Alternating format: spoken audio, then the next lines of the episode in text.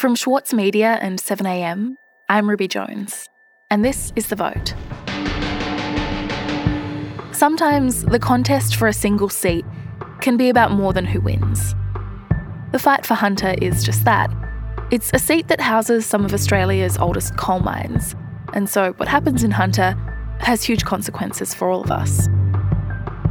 The contest there is raising questions about how seriously we're taking the climate crisis quickly we can transition to renewable energy, and whether workers in these industries will be looked after. Today, investigative journalist Marian Wilkinson on the race for Hunter, what the parties are promising people there, and what that means for all of us. It's Monday, May 9.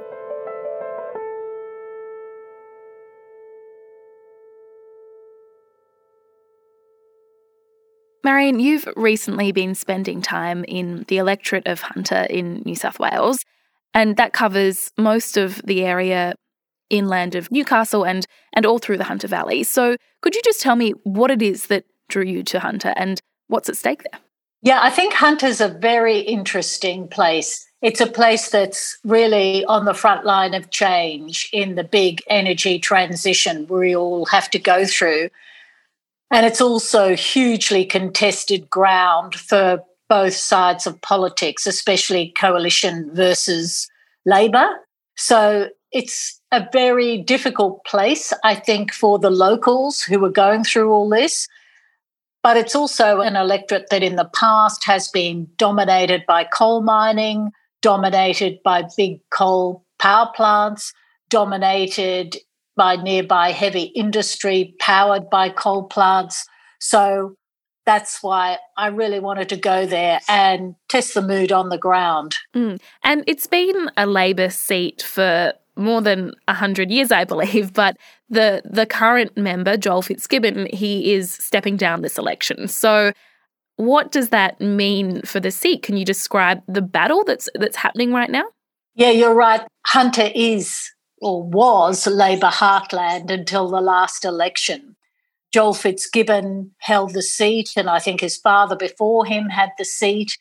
But the last election saw Labor's primary vote essentially get slashed when a local One Nation coal miner stood against Fitzgibbon and garnered a lot of blue collar votes and what's happened as a result is that the seat is now really marginal. It sits on a 3% margin, and Labor is really fighting to keep the seat this time around from a threat from the Nationals more than one nation.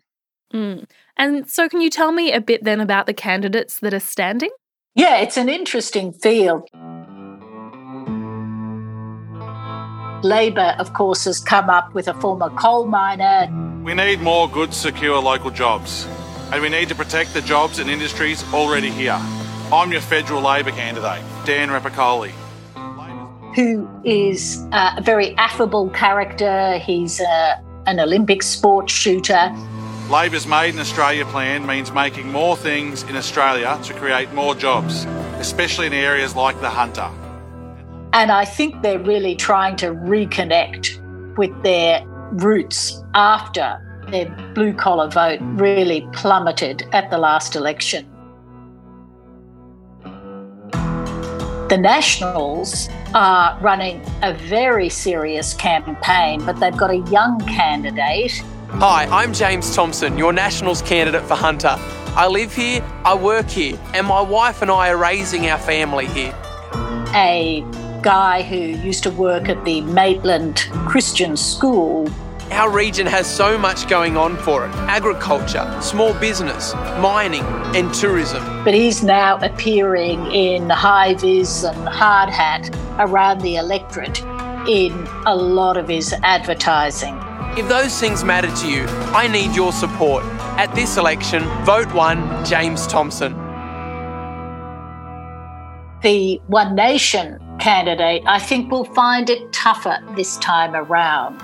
Good afternoon, everybody. I'm Dale McNamara from One Nation. Just, just look behind me here and you'll see the old Liddell Power Station. And Dale McNamara, the candidate, is well known. He used to be in the mining services industry himself.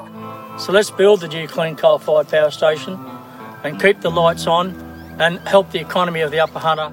And he's now the owner of quite a few pubs in the seat. Uh, so he will be running a pretty strong campaign.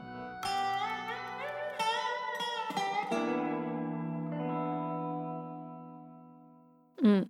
Okay, and so a 3% margin, it certainly sounds like the contest is very tight. It really could go in any direction. So, does that mean that the the campaigns are getting a bit vicious, Marian? Well, I think they're getting very fruity indeed. I mean, Thomson has now been seen around the electorate, both with Matt Canavan, of course, and with Barnaby Joyce. Matt Canavan, as you know, is the big climate skeptic from central Queensland who wears his heart on his sleeve on this issue. So it's interesting that Canavan came to the electorate and also has been in photo shoots with Thomson, where Thomson is in his hard hat and his high vis vest, making a pitch that basically says only the nationals will protect your mining job. Mm. And is there any truth to the the attack that's being run? Is there a chance that people will lose their, their jobs, or is it more likely that they would under a Labor member? Look, I think the conversation in the Hunter, especially in the heat of this election campaign, is a difficult one to have about the future. There are a lot of people dependent on the coal industry, not only people who work in the mines, but people who service the mines and people who work in the big power stations. The problem, I think, is that people are beginning to realize that this change is coming quicker than anyone expected. And they're being asked, I think, by the Nationals to believe that a coalition government can slow down this change. There are coal mines closing there already, in part because the Hunter mines coal for electricity generation. And companies even the big coal miners themselves know that because of the reality of climate change and the reality of the transition to clean energy, they have to get out of thermal coal. The problem is that there's a sort of scientific reality of climate change, and there's a reality of the global stock market and the local stock market moving in the other direction. So, yeah, it's a hard conversation though when your daily life depends on these jobs. We'll be back in a moment.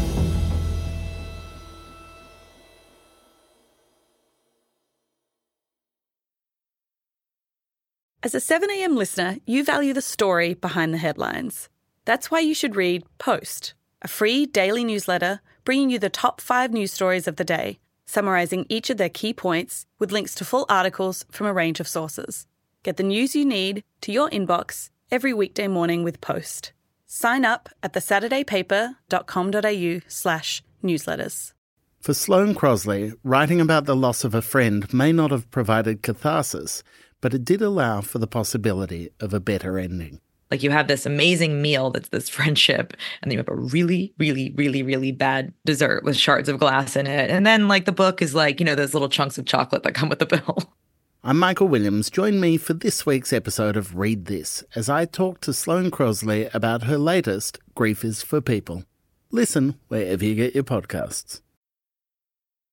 Marian, we've been talking about the the campaign in the seat of Hunter. It sounds like Labor is, is worried and, and nervous that they could lose the seat. It's a slim margin, and that's because the Nationals and also One Nation are going in hard on this this line that the jobs will be lost. But we know that that is already happening in the region. We've seen multiple announcements in recent times of closures and, and the loss in the future of, of mining jobs. So can you just run me through what is actually happening in the Hunter at the moment on the ground? You're absolutely right. You can see in the electorate itself that big coal fired power plants are closing down. So there's a real sense, I think, from people in the community that they know the change is afoot. Eraring has been powering the state for 40 years. For about the same amount of time, Jim McKenzie has worked as a power plant operator. Yesterday, he was told his career is ending early. Just recently in February, we saw the big Eraring power plant, which is on the shores of Lake Macquarie, saying that it was going to close down probably by 2025. That'll put hundreds of people out of work. Around 400 people work at the plant, half are contractors, and many more people are employed indirectly. Origin has promised. The CEO of Origin Energy, Frank Calabria, said bluntly it just can't compete with the falling price of renewables. Another blow for the government's push to have AGL extend the life of its Liddell power station in the Hunter Valley. The power station up the valley in Liddell, owned by AGL, that's closing too. The energy giant again seemingly committed to closing the 45 year old coal fired plant in 2022. So I think this change is really happening throughout the electorate. Mm. But it's not a simple picture, is it, Marian? Because while there are closures coming, there are also plans for new mines to open. Yeah, that is the amazing thing uh, when you're up there is listening to people talking about the plans for the expansion of coal mines there. Glencore, one of the biggest miners in the valley, it's planning to expand its Glendell mine. Now, they argue look, we are having to close other mines, so we need this mine to keep up a certain level of production and to transfer workers over. That's all well and good. But if you look at what the IPCC is saying, the reality is that we need to be actually closing more mines and not doing any more mine extensions or new mine developments. So that is a clash that is going on right now in Hunter. And I keep wondering how long that contradiction can go on for. But I mean, we're doing exactly the same with gas developments in Australia as well. And sooner or later, the shareholders of these companies, the shareholders of Glencore, the shareholders of the big gas companies, are going to be putting more and more pressure on their boards to actually not only slow down, but stop these extensions of mines and the opening of new mines. Mm.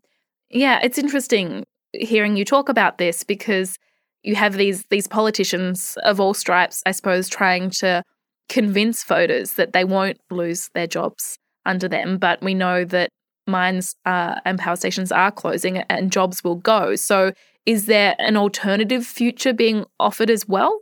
Well, this is, I think, the most interesting thing in the story for me is, of course, there are a lot of very serious people working out how this change is going to be managed, but they're mainly in things like the state government, the local government, the community, amongst some of the unions. They're the ones who are looking very seriously at this. As you may know the New South Wales Energy Minister and Treasurer, Matt Kean, is at the forefront of pushing renewable energy in New South Wales.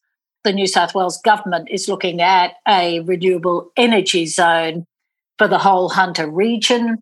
And even the federal government, Angus Taylor, the energy minister, and Scott Morrison, uh, talk a lot about new hydrogen energy hub for the Hunter but the trouble is, everyone I talk to says there is not enough serious integration of what Canberra is doing, what the federal government is doing, with what the state government is doing, or for that matter, private companies and communities who are trying to work on the transition.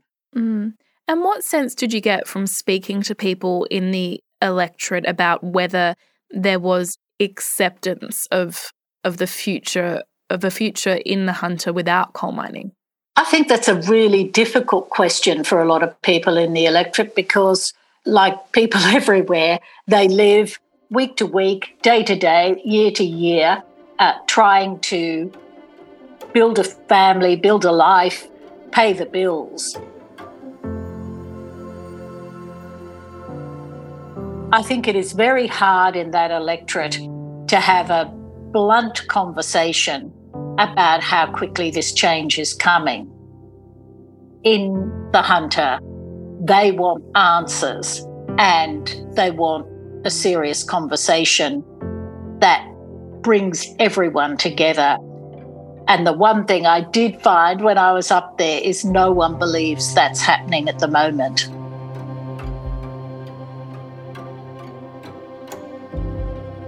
Marian, thank you so much for your time. Thank you.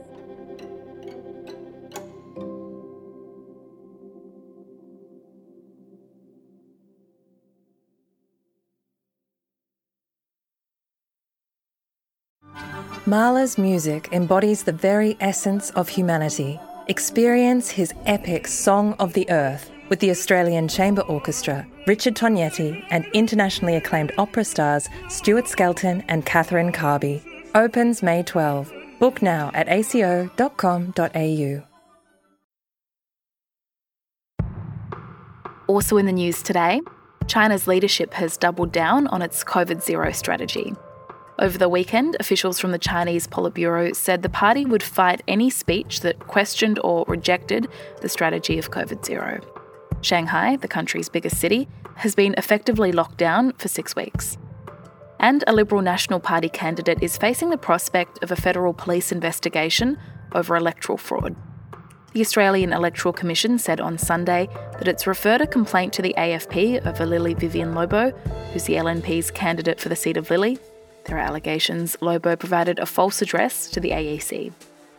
I'm Ruby Jones. This is 7am. See you tomorrow.